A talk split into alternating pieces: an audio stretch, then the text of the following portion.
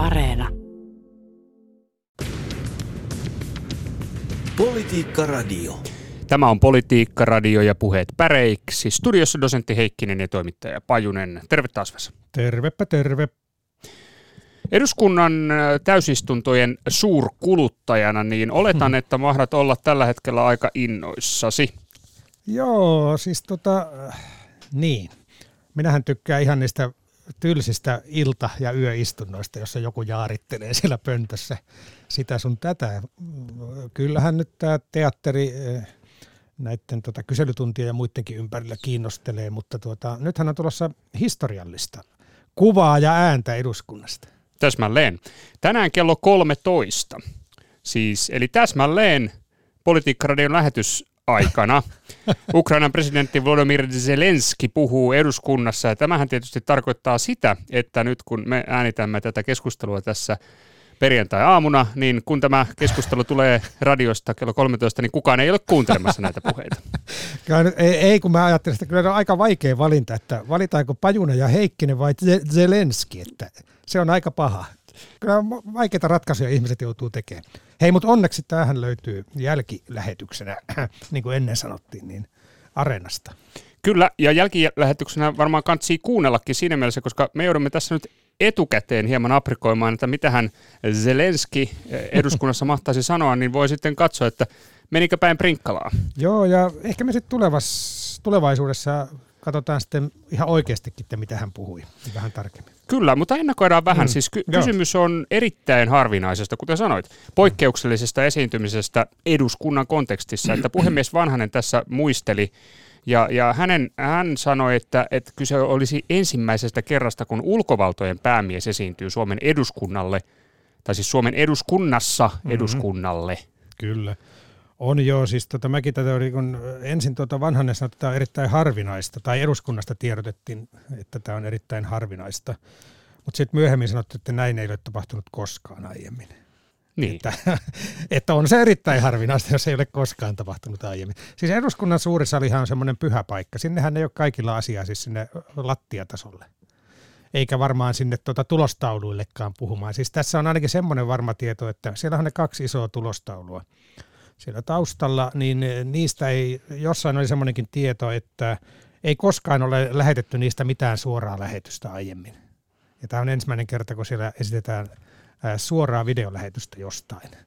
Ja sehän on mielenkiintoinen tilanne sinänsä, että suora videolähetys, täytyy olla aika valtava luotto siihen tahoon, joka Suomen eduskuntaan lähettää suoraa videolähetystä. Tulee heti mieleen, että miten on tietoturva ja muu otettu huomioon, että kukaan ei pääse esimerkiksi hakkeroimaan sitä lähetystä omalla viestillään. Onhan semmoinenkin periaatteessa mahdollista, että joku kaappaisi ikään kuin sen kanavan käyttöönsä. En ymmärrä tekniikasta mitään, mutta näin tässä jo tämmöisiä elokuvallisia aineksia aika paljon. Anonymous tulee väliin. Niin, no se ei ehkä nyt tule, kun nehän on, sehän on ollut tämä tuota, organisaatio on ollut Zelenskin ja Ukrainan tuota, puolella tässä verkkosodassa. Joo, aivan totta. Valtava luottamus taustalla. Tähän on tavallaan vähän symbolistakin, että nyt on, on poliittisellakin tasolla Joo. on iso, iso luotto Zelenskiin ja, ja senpä takia että tämä puhe järjestyykin. Joo, ja tietystihän tässä on nyt, tämähän ei ole ensimmäinen harjoitus, että Zelenski on puhunut monien maiden parlamenteissa ja Yhdysvaltain kongressissa ja EU-parlamentissa ja ties missä. Siis sehän, tuotantohan on kokonaan Zelenskin, eli siis Ukrainan, että sieltähän tulee simultaanitulkkaus, joka on siis äh, sieltä lähettäjän puolelta järjestetty. Joo, ja tota, sisällöstähän ei myöskään ole mitään ennakkoon hiiskuttu, että mitä Zelenski aikoo puhua. Kaikki puheet siis eri parlamenteissa, hän puhui muun muassa tällä viikolla viimeksi niin kuin Irlannin parlamentissa, mm. niin ovat olleet erilaisia. Ne on aina tehty kyseiselle parlamentille, ikään kuin se viesti on suunnattu Kyllä. kyseiselle kansalle. Yhdysvaltain kongressissa hän siteerasi Martin Luther Kingia ja Saksan liittopäiville puhui muurin rakentamisesta, mm. ei Berliinin muurin, vaan vapauden ja orjuuden välisen muurin mm. rakentamisesta. Ja tuota, Irlannin parlamentissa hän puhui siitä, että, että vielä löytyisi poliittisia johtajia ja bisnesjohtajia, jotka ajattelevat, että, että rahan merkitys olisi suurempi kuin ihmishenkien menetys. Mm. Mutta tämä on sitten jännä kysymys, että, että mikä on se asia, mistä Zelenski tulee vetoamaan suomalaisiin. Ja minulla on tässä nyt itselläni kyllä yksi ykkös tota noin, niin veikkaus. ehdokas ja veikkaus tarjolla.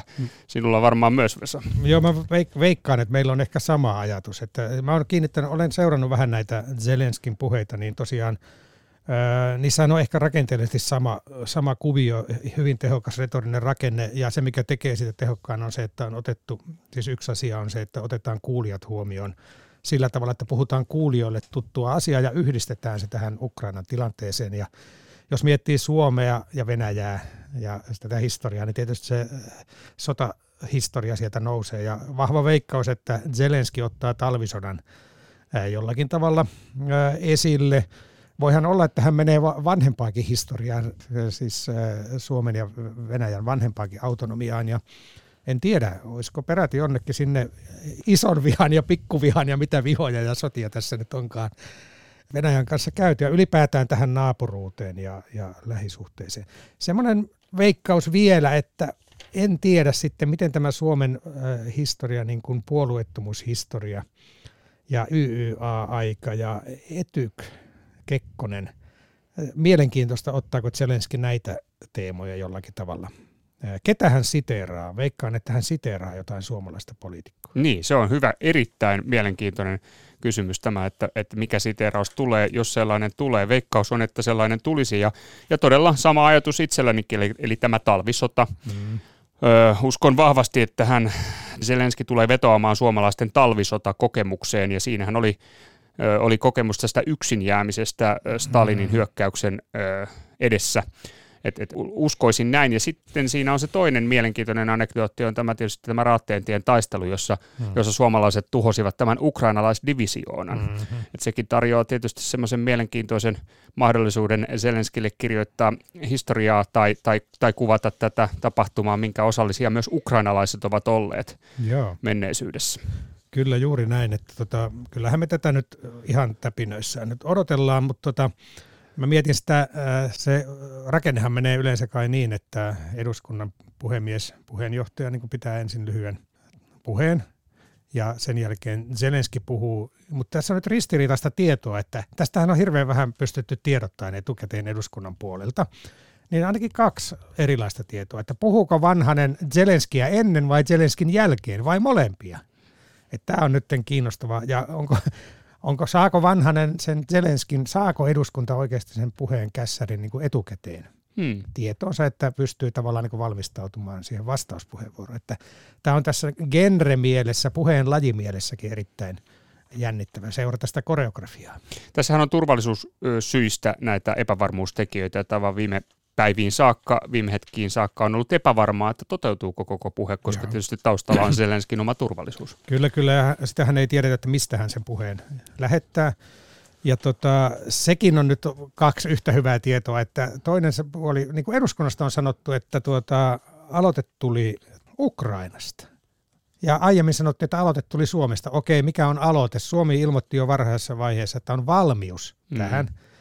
Ja sitten ukrainalaiset otti ilmeisesti sen jälkeen yhteyttä, mutta että se aivan ensimmäinen valmiusaloite tuli kuitenkin Suomen puolelta ja eduskunnassa ilmeisesti kun huomattiin, että Zelenski on tämmöisiä puheita pitänyt eri puolilla, niin ajateltiin, että kyllä pitää Suomen parlamenttinkin saada. Joo, ja tota, se kyllä tietysti, mikä varmaan uskoisin näin, että tullaan kuulemaan tai kuullaan eduskunnassa, on, että kansanedustajat todennäköisesti tulevat kuulemaan Zeleskiltä vetoomuksen aseavun lisäämisestä Ukrainalle. Politiikka Radio. No niin, joo, tosissaan Politiikka Radio tässä äänessä. Ja äänitellään tätä puheet päreiksi perjantai-ohjelmaa tässä aamupäivällä ja kello 13 tämä tulee, eli juuri tällä hetkellä kun puhumme, niin kaikki koko Suomen kansa on seuraamassa Ukraina presidentti Volodymyr Zelenskin puhetta eduskunnassa. Joo, mutta meitähän onnistuu puheen analysointi etukäteenkin näköjään, ihan hyvin, ei tarvitse kuunnellakaan puhetta. No niin, mutta tota, siirrytäänpäs äh, hieman eteenpäin tässä agendassa. Tilanne on nimittäin sellainen, että sota on saanut politiikan mannerlaatat liikkeelle. Mm-hmm melkeinpä jopa kirjaimellisesti. Puolueiden kannatuksessa nimittäin näkyy todella suuria muutoksia tällä hetkellä. Ylen uusimmassa puoluekannatusmittauksessa kokoomuksen kannatuslukema, se on aika suuri. Se on, se, on, se on mittaushistorian korkein lukema. Onneksi olkoon kokoomukselle Joo. nyt tästä tuota noin, niin harvinaisesta saavutuksesta. On. Siis tämä sana, mikä taas on toistunut mediassa, on historiallinen niin kuin eri yhteyksissä. Historiallinen Zelenskin puhe ja historiallinen puoluekannatuksen muutos. Ja historiallinen NATO-suhtautumistavan muutos ja, ja tuota, historiallisen nopea kehysriihti. Kaikki on nyt historiallista, me elämme historiaa, me teemme historiaa. Mä, mulle riittäisi ehkä vähempikin historiaa, että olisi ihan semmoista tavallista tylsää vaan, niin toimisi joskus ihan hirveän hyvin. Mutta joo, tämä on tosi kiinnostava tämä puoluekannatuksen muutos. Ja mua aina nämä Kallup-jutut vähän niin kuin huolestuttaa siinä mielessä, kun ihmiset vaihtaa mielipiteitään niin kuin paitaa. no mutta joo, Siis onnittelut kokoomukselle ihan niin kuin Helsingin Sanomatkin uutisoi, niin hurjat lukeman nousut. 3,5 prosentiksi on hurja, ei koskaan näin, on poikkeuksellinen harvinainen. Ja tässä analyytikot sanoo aika suorasukaisesti, että tämä NATO-prosessi on nyt syynä ja tietysti tämä Venäjän hyökkäys Ukrainaan. Niin, sanoimmeko jo tuon luvun, eli 26,1 prosenttia nyt kokoomuksen Joo. kannatuslukema. Ei sanottu, mutta nyt on sanottu. Joo, ennätyslukema. Ja, ja tosissaan nousua tavattoman paljon, jos katsoo yhteen kannatusmittaukseen. Ja tausta-aineiston mukaan tämä nousu tulisi lähes kokonaan miesäänestäjistä. Mm. Tähän on yhdistetty nyt tietysti tähän Ukrainan sotaan tietenkin. Tämähän on se suuri kysymys tässä tällä hetkellä mm. ja, ja myöskin näihin NATO- kannatusmittaukseen. Suomalaisten NATO-kanta on muuttunut, tai muuttui yhdessä yössä, näin voi sanoa 24. helmikuuta mm. tänä keväänä. Ja kokoomus, joka on pitkäaikainen NATOa kannattava puolue, niin korjaisi potin tästä, mutta NATO, ajatteletko niin. itse samalla lailla? Osittain. Siis näin, varmaan on monia syitä ja en tiedä pääseekö niihin ikinä käsiksi. Se on selvää, että kokoomus on ollut selvin tässä NATO-linjassa jo pitkään se varmaan nyt tässä tilanteessa erityisesti vetoaa äänestäjiin. Tämä on kiinnostavaa, että tuota, taustamateriaalista käymättä miesäänestäjät olisi liikkuneet. Ja mä näen tässä niin keskusta oikeistolaisissa, oikeistolaisissa ajattelevissa miesäänestäjissä tämän muutoksen. Ja mitä se tarkoittaa, miten sitä voi selittää.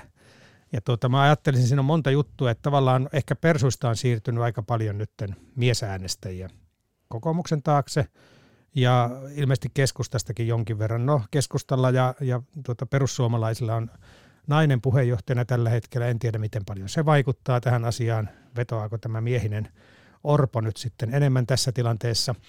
Mutta eikö tämä siirtymä ole täällä keskusta oikeistolaisesti ajattelevien keskuudessa ja nimenomaan miesten keskuudessa? Eikö se näin, näin ole? Että tässähän itse asiassa niin kuin hallituspuolueiden kokonaiskannatus on edelleen todella vahva. Mm. Poikkeuksellisen vahva. Laskin tuossa, niin lähes 53 prosenttia on edelleen hallituspuolueiden takana. Tämähän on, niin kuin jos miettii vaikka Sipilän hallitusta, katoin yhtä lukua tuolta lokakuulta 2018, niin se oli 36,7 prosenttia oli Sipilän hallituksen hallituspuolueiden kannatus. Että eihän tässä tavallaan niin kuin hallituspuolueiden sisällä ole hirveän isoja muutoksia. Toki se keskustahan menee vähän nyt semmoista heiluriliikettä, mm-hmm. välillä vähän nousee ja välillä vähän laskee. Ja demarit pysyy siinä 19, vähän nyt oli pikkasen taas nousua virhemarginaalien sisässä ja kyllä se siellä oppositiossa ja nimenomaan siellä lähinnä nyt oikeistolaisessa oppositiossa, eli perussuomalaisten ja kokoomuksen keskeinen siirtymät on Joo, on, on, on varmasti tuohon suuntaan. Tosissaan SDPlläkin hyvä lukema 19 prosenttia, se on pääministeripuolueelle, joka tietysti kantaa hallitusvastuuta ja hallitus yleensä aina suosittaa, jos menettää, niin oikein hyvä lukema ja SDP varmasti saa ääniä tuolta vasemmistoliiton puolelta, vihreiltä myös, mm-hmm. mutta perussuomalaiset siis 13,6 mm. prosenttia ja, ja eniten putoaa 2 prosenttiyksikköä nyt tässä yhdessä kannatusmittauksessa, niin Joo. yhdyn kyllä tuohon, mitä äsken sanoit. Joo, ja siis kyllähän siis näinä tämmöisenä niin sanotusti vakavina aikoina tämmöinen populistipuolue voi olla myös äkkiä vaikeuksissa. Noin niin kuin yleisesti, en tarkoita pelkästään perussuomalaisia, vaan laajemminkin. Niin, suuren huolen aikoina, niin, niin, niin pureeko silloin räväkkä populismi? Ei, ja sitten populismiin liittyy myös se tavallaan niin kuin kantojen epävarmuus, että se, siinä vähän niin kuin, ne ei ole ehkä niin ankkuroituja ne kaikki kannanotot, ja nyt halutaan semmoista perinteistä jämäkkyyttä. Politiikka Radio. No niin, Politiikka Radio, perinteisen eh, jämäkkä politiikan oh, puheohjelma. Hei muuten pakko sanoa tuosta vielä, että kyllähän tuohon kannatukseen voi vaikuttaa myös muukin kuin se NATO-tilanne. Siitä piti pari sanaa sanoa, niin just silloin, kun tätä kannatusmittausta tehtiin, niin Petteri Orpohan antoi aika kovia lausuntoja Helsingin Sanomissa. Ja niin kuin viesti oli se, että leikataan sosiaalitukia työttömiltä lähinnä, ja sitten taas kevennetään työssäkäyvien verotusta. Ja tästähän keskusteltiin todella paljon, ja tämähän saattaa vedota tiettyyn porukkaan hyvinkin vahvasti. Että tämmöinen kova talouskuri ja tämmöinen tavallaan niin kuin vähän ankaran oloinen sosiaalitukien leikkaaminen. Tai ei niin vähänkään, vaan monet koki sen niin kuin kovana ja kylmänä puheena. Mutta se vetoaa taas ehkä johonkin tuota, jollakin tavalla taloudesta ajattelen. Joo, ykkösmuutos tietysti on, on tämä sota ja sitten tietysti nämä NATO-kannat, mm. mutta se on kyllä mielenkiintoista nyt myös näitä, äh, sanotaan, ankeita sotaoloja vasten, että mitä tämä talouspoliittinen keskustelu kyllä. sitten tuo Ilman tullessansa muuta. ja mukana, kun mm tätä yhteistä jaettavaa ei ole niin paljon. Joo, joo, ja kyllähän siis tämmöisissä tiukoissa talouskannoissa myös näkyy semmoinen jämeryys, mikä näkyy myös siellä NATO-politiikassa. Ja se varmaan vetoaa epävarmaana aikoina. Joo, mutta hei, me päästiin nyt su- sujuvasti tästä tota noin, niin, näihin talousjuttuihin ja siis mm. kehysriihi. No niin. Ja, ja tota, tää on aika, meillä on tämmöinen muutosteema tässä tällä hetkellä, tuntuu olevan ilmassa mm. aika vahvasti, koska, tota, koska muutoksista kertoo sekin, että tämä kehysriihi tällä hetkellä, niin, niin siis siitähän tuli äh, siis valmista ennätysajassa. Tämä on todella harvinaista. Me ollaan äh, Vesa sun kanssa monta monta kertaa mm. näitä riihiä käyty läpi. Puitu. Puitu, kyllä. Ja, ja tota, jos katsoo tuota pidempääkin historiaa, ne on yleensä ollut hyvin vaikeita pihtisynnytyksiä, Kyllä. isoja operaatioita, budjettiriihet erityisesti mm-hmm. aikoinaan, sitten sen jälkeen rupesivat kehysriihet korostumaan, mm-hmm. ja nyt kehysriihien aikoina ne on ollut vaikeita operaatioita. Vuosi mm-hmm. sitten oli suoranainen pihtisynnytys, ja hallitus menasi kaatuakin siihen. Kyllä. Nyt kehykset paukkuvat reippaasti, kolme miljardia pistetään puolustusvoimille mm. lisärahaa, ja se on yhdessä päivässä paukutettu pöytään. Aika Joo, siis kyllä tässä paljon oli pettyneitä ihmisiä, että ei tullut mitään oviliveä eikä mitään draamaa nyt tähän. Että viime vuosi sitten jännitettiin toista viikkoa, että kaatuuko hallitus ja sieltä marssittiin ulos ja tiuskittiin ja pörhisteltiin vähän suuntaan jos toiseenkin. Niin nyt sitten ennen kuin tässä ehtiä alkaa ovi, oven avautumista odottaa, niin Marin jo twiittasi, että no niin, riihi on puitu. että kevyt, kevyt riihi, kehysriihi oli aika kevyt riihi niin kuin, ö, prosessina. Tai okei, vakavasti puheen, hyvin valmisteltu poikkeustila. Onhan meillä nyt ollut poikkeustila tässä monta vuotta jo koronan takia, mutta nyt tämmöinen sota poikkeustila tavallaan. Ja kaikki on yksimielisiä siitä, että puolustusta pitää vahvistaa ja tämmöistä huoltovarmuutta parantaa ja niin edespäin. Ja tässähän oli, mä oikeastaan niin tartuin yhteen sanaan tässä kehysriihijutussa, ja sehän oli tämä ihana poikkeuslauseke, Noniin. johon, johon mä kiinnitin huomiota. Eli tässähän nyt niin kuin yritettiin ainakin esittää, en ole talousihminen missään mielessä, mutta että tavallaan joissakin asioissa pysytään kehyksessä, mutta sitten on poikkeuslauseke, jolla mennään sen kehyksen ulkopuolelle, eikö vaan? Joo. Eli tämä oli hauska, kun sanottiin, että tuota, kehyksellä tarkoitetaan hallituksen etukäteen vaalikauden ajaksi sopimaa menokattoa. Eli kehys onkin katto. Näin on. Ollaanko riihessä? Rakennusterminologia on kovasti ja metaforia. Vähän ihmeellistä, että kehys on katto. näin, se on, mutta siis tiedetään sen, että, että tämä kehysmenettelyhän on, on kriisissä, siis siellä on ainoastaan niin kuin sanojen merkityksen tasolla kriisissä ilmiselvästi, vaan noin muutenkin kriisissä, koska olemme kohdanneet näitä kriisejä ja, ja, ja tämä tällainen äh, siis jäykkä mm. kehysajattelu niin aika huonosti sopii sellaisiin tilanteisiin, jossa joudutaan tekemään nopeasti siis niin. merkittäviä isoja määrärahapäätöksiä. Pandemia oli sellainen, nyt mm. tämä sota tilanne on, on sellainen. Niin. Ja tota, on puhuttu siitäkin, että, että tota, pitäisi uudistaa tämä koko kehysmenettely jollain muulla tavalla. Ja nyt puhutaan siis myös ö, tulokehysten lisäämisestä. Oh. Nythän meillä on vain menokehykset, niin tarvittaisiin tulokehykset okay. lisää. Tarkoittaisiko se sitä, että meillä olisi myös tulokatto? Ilmeisesti, mutta jos ajatellaan, että kehykset on niin kuin raamit, no ikkunapuitteet, niin tota, jos siihen aletaan työntää liian isoa tavaraa sitä ikkunasta sisään tai ulos, tulo tai meno, niin kyllähän se hajoaa se kehys. Että onko semmoisia joustavia kehyksiä niin kuin rakennustekniikassa tunnettu, että ne mm-hmm. laajenee tai supistuu tarpeen mukaan. Että tämä on mielenkiintoinen, mutta tota, toi, tota, poikkeuslausekehan on lause, lauseke.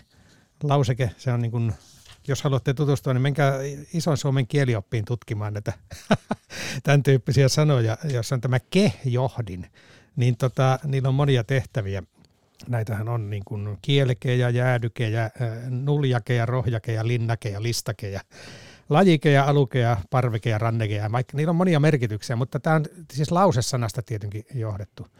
Lause ke, niin tota, mikä ihme semmoinen lauseke on, sillä on monia merkityksiä. Mun mielestä tässä lähennetään tätä oikeudellista, oikeustieteellistä klausuuli merkitystä. Eli sopimukseen tai muuhun oikeustoimien liittyvä ehto tai määräys. Et lähinnähän tämä niin kun, tää tämmöinen kehyksen poikkeuslauseke, niin tavallaan liitetään tähän kehyssopimukseen ylimääräisenä ja poikkeavana. Et mm. siitähän tässä on kyse. Politiikka Radio. Joo, Politiikkaradio ja puheet päreiksi tässä äänessä perjantai. Äänessä dosentti Heikkinen ja toimittaja Pajunen ja politiikan puheiden äärellä, kuten tapana on. Ja tota, meillä olisi vielä yksi asia tässä ennen kuin hypätään päivän politiikan sanan puolelle. Aika tietysti rullaa eteenpäin, mm. kuten aina.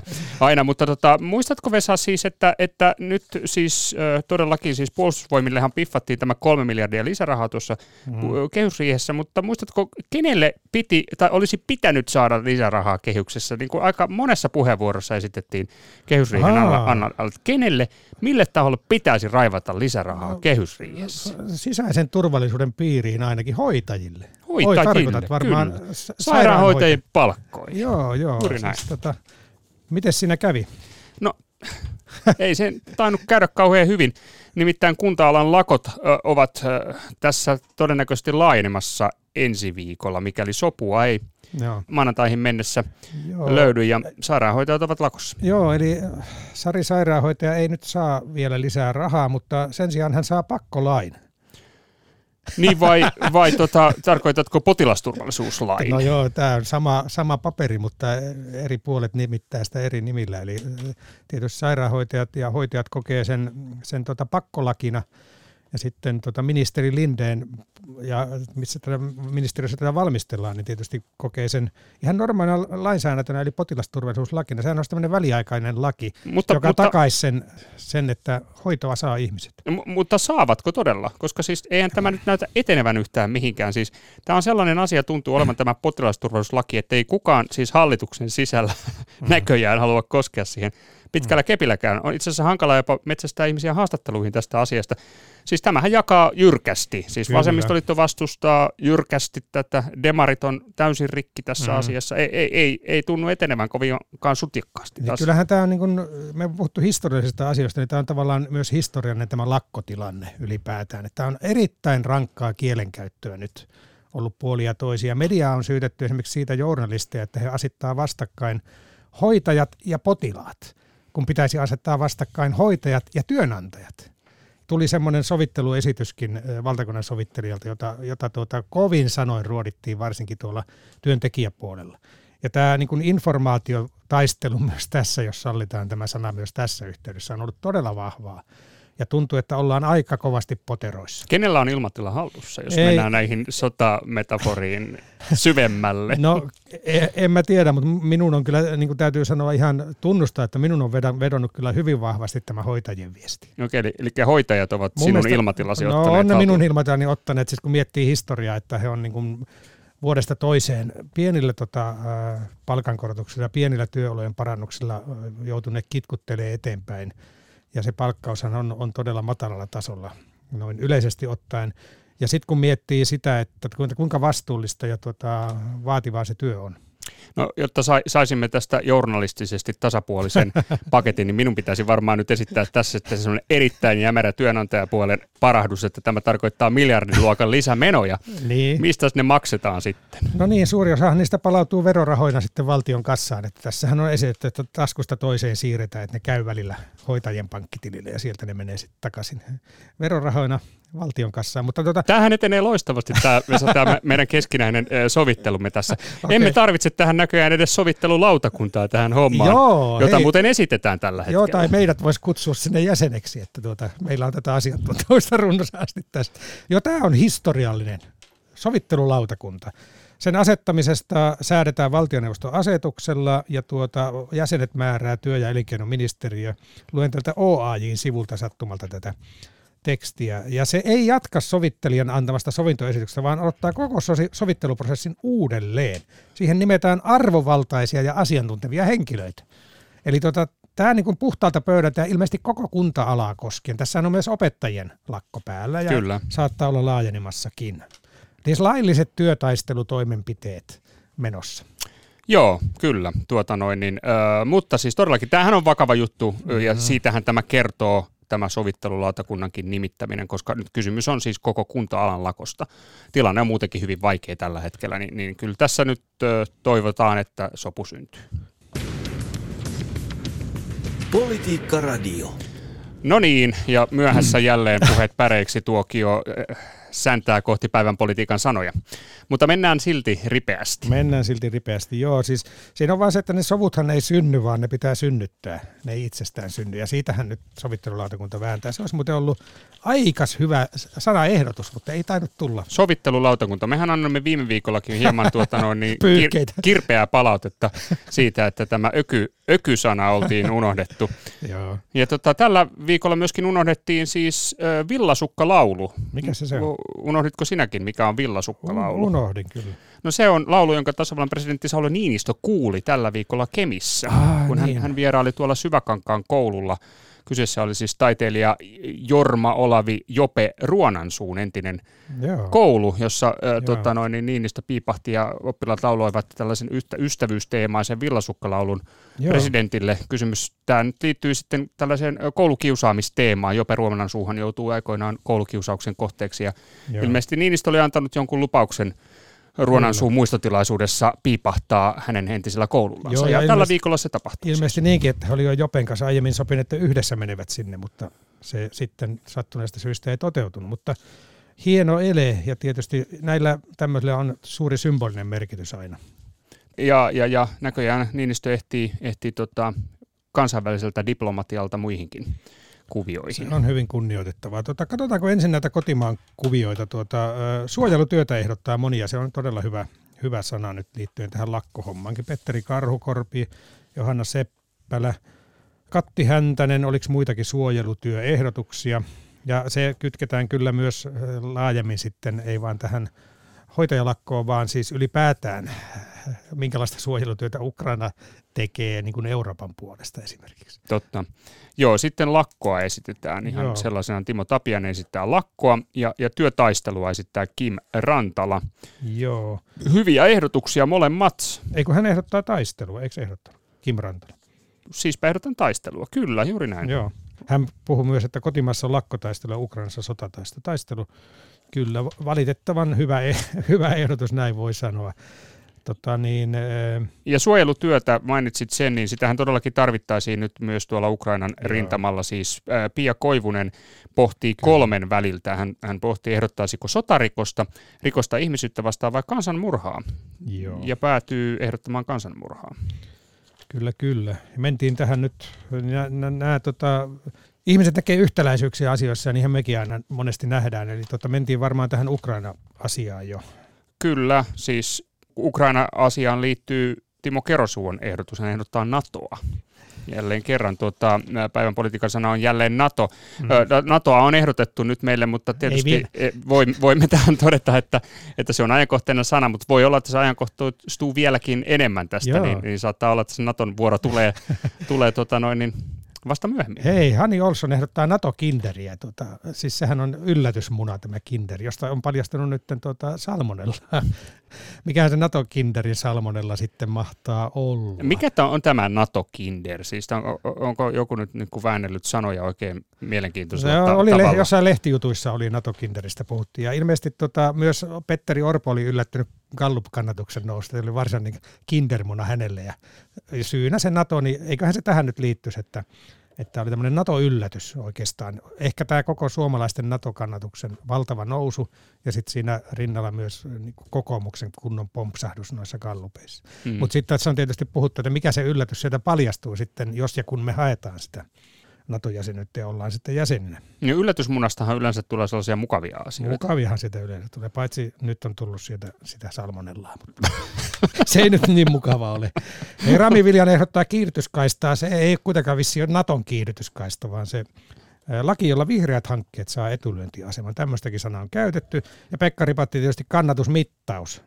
NATO-kannatusmittauksia ja puoluekannatusmittauksia on ollut paljon. Mitäs sitten, liittyykö tämä Otso Pohjalaisen ehdotus mielestäsi tähän Ukrainan kokonaisuuteen, kun hän puhuu ylellisyystavarasta? En mä tiedä, mutta tuli mieleen ne taulut, jotka Suomen tulli pysäytti Venäjälle meneviä arvotauluja. Nehän oli iso kallis paketti ja venäläiset siitä vähän hermostukin, että kun nyt on heidän taulut niin kuin pysäytetty Suomeen. Mutta tuota, hei, ne jäävät Suomen ja muiden EU-maiden tulliin, joten venäläiset on pakko ryöstää niitä ukrainalaisia. Tähän liittyy tämä Jussi Saarikosken kakkosvaihtoehto. Pesukone, hän ehdotti kahta sanaa. Siis Kaarina Hazard oli viitannut, että pesukoneet, ihmisiä polttavat sotilaat lähettävät sotasaalilla kotipuoleen käytettyjä pesukoneita. Tämä on jotenkin niin kuin karmea kuva. Et tota, Joo, huhhuh. kyllä. Tuota, joo, mitä, mitä tuohon sanoisin? Ei, ei voi sanoa mitään, mutta sanotaan jotain positiivista. Katri Kauki ehdottaa puhetta, Ilkka Lundbergin videopuhetta – Oliko muita puheisiin liittyen? Siis se on se suuri tämän päivän videopuhe. Joo, Tiina Airaksinen eh, ehdottaa puhe joo. sanaa, joo. Ja Katri Kaukela on puhe, joka kuullaan vasta huomenna, siis hän ehdotti torstaina tätä, eli kuullaan tänään. Viittaus siis eh, Zelenskin puheeseen ja Elkka Lundbergilla todellakin videopuhe. Eduskunnassa mm. pidetään avajaispuheita, ryhmäpuheita, joskus joku pitää kuttupuheenkin. Kuttupuhe. Ukrainan presidentti pitää historiallisen puheen videokuvan mm. välityksellä Suomen eduskunnalle. Joo. Se on hyvä, hyvä ehdotus. Tota noin, niin, ja, ja Zelenskihän tässä puheessa, hän haluaa tukea kansallensa. Mm. Ja, ja EUhan on antanut kovasti nyt, tai yrittänyt antaa tukea, ja on säätämässä viidettä pakotepakettia, jota Sinikka Forssell ehdottaa päivän politiikan sanaksi. Hyvä ehdotus, ja tämä Kyllä. viekin meidät lähemmäksi tätä varsinaista päivän politiikan sanaa, nimittäin tämä viides pakotepaketti, minkä takia sitä nyt säädetään, ne liittyy tähän päivän politiikan Joo. sanaan. Se ei ole Liettua, jota Tiina Mertanen ehdottaa, mutta se on toinen paikan nimi. Se on Butsa. Politiikka Radio. Joo, Butsasta, Butsa, pieni, pienehkö Butsan kaupunki siellä Kiovan lähistöllä, oliko se nyt Butsa joki, josta se on nimensä saanut tämä kaupunki, niin sieltä on tullut järkyttävää tietoa ja järkyttäviä kuvamateriaaleja. Venäjä on vetäytynyt sieltä ja jättänyt jälkeensä hirvittävää tuhoa. Mietitään, että se on niin kuin lähemmäs 40 000 asukkaan kaupunki ollut. Nythän se on pommitettu maan tasalle ja ihmiset on ties missä – Sulla oli ehdotus, että mikä olisi Suomen koko luokan puolesta, Suomen butcha. Niin, joo, se on hyvä konkretisoida tätä, että minkä kokoisesta paikkakunnasta on kysymys. 40 000 asukasta. No, no Hämeenlinna on semmoinen kaupunki, joka on tuota, noin 40 000 asukkaan kaupunki. Nykyään se taitaa olla kuntaliitoksilla noin 60 000, mutta jos puhutaan kuitenkin sitä Hämeenlinnasta itsestänsä, niin, niin se on 40 000 pikkusen rapiat Joo, sulla taitaa, sulla taitaa olla sinne jotain kytköstä. Mutta tota niin, eh, mulla tuli mieleen tuosta Butsasta, kun katselin tietoa, niin oli tämmöinenkin tieto, että siellä olisi asunut kuuluisa kirjailija Mihail Bulgakov. Ja hän on ollut nykyään esillä aika paljon tuon Saatana saapuu Moskovaan romaaninsa takia. Kuinka sattuikaan siis? Et jotenkin niin kuin, tässä on hämmentäviä tämä Zelenskin eh, näyttelijätausta. Hän näytteli presidenttiä ja sitten tota, tämä symboliksi noussut Butchan kaupunki – jossa sitten on asustellut Mihail Bulgakov. Ja hänen saatana saapuu Moskovaan tietysti on erikoinen valtavan hieno taideteos, jossa yksi puoli on niin kuin kritiikki neuvostojärjestelmää vastaan, tai yksi merkittävä. Ylipäätään ehkä ihmisen hulluutta vastaan. Tiina Airaksinen, Timo Saha, Jussi Haarikoski ehdottivat Butchaa. En tiedä ihan mistä se sana tulee, enkä ehtinyt sitä selvittää, mikä tämän nimen niin kuin alkuperä on, mutta mutta tämä oli tämä Saatana saapuu Moskovaan jotenkin, kun tämmöisen tiedon huomasin, että Bulgakov on siellä Butsassa asustellut, niin tämä jotenkin toi tietynlaisen lisä, lisämerkityksen tähän. Butsa on nyt historiassa semmoisella tavalla, jota kukaan ei toivonut eikä osannut ennakoida. Okei. Käännekohta. Käännekohta, selvä käännekohta. Ja päivän politiikan sana. Näihin puheisiin. Näihin puheisiin. Politiikka Radio.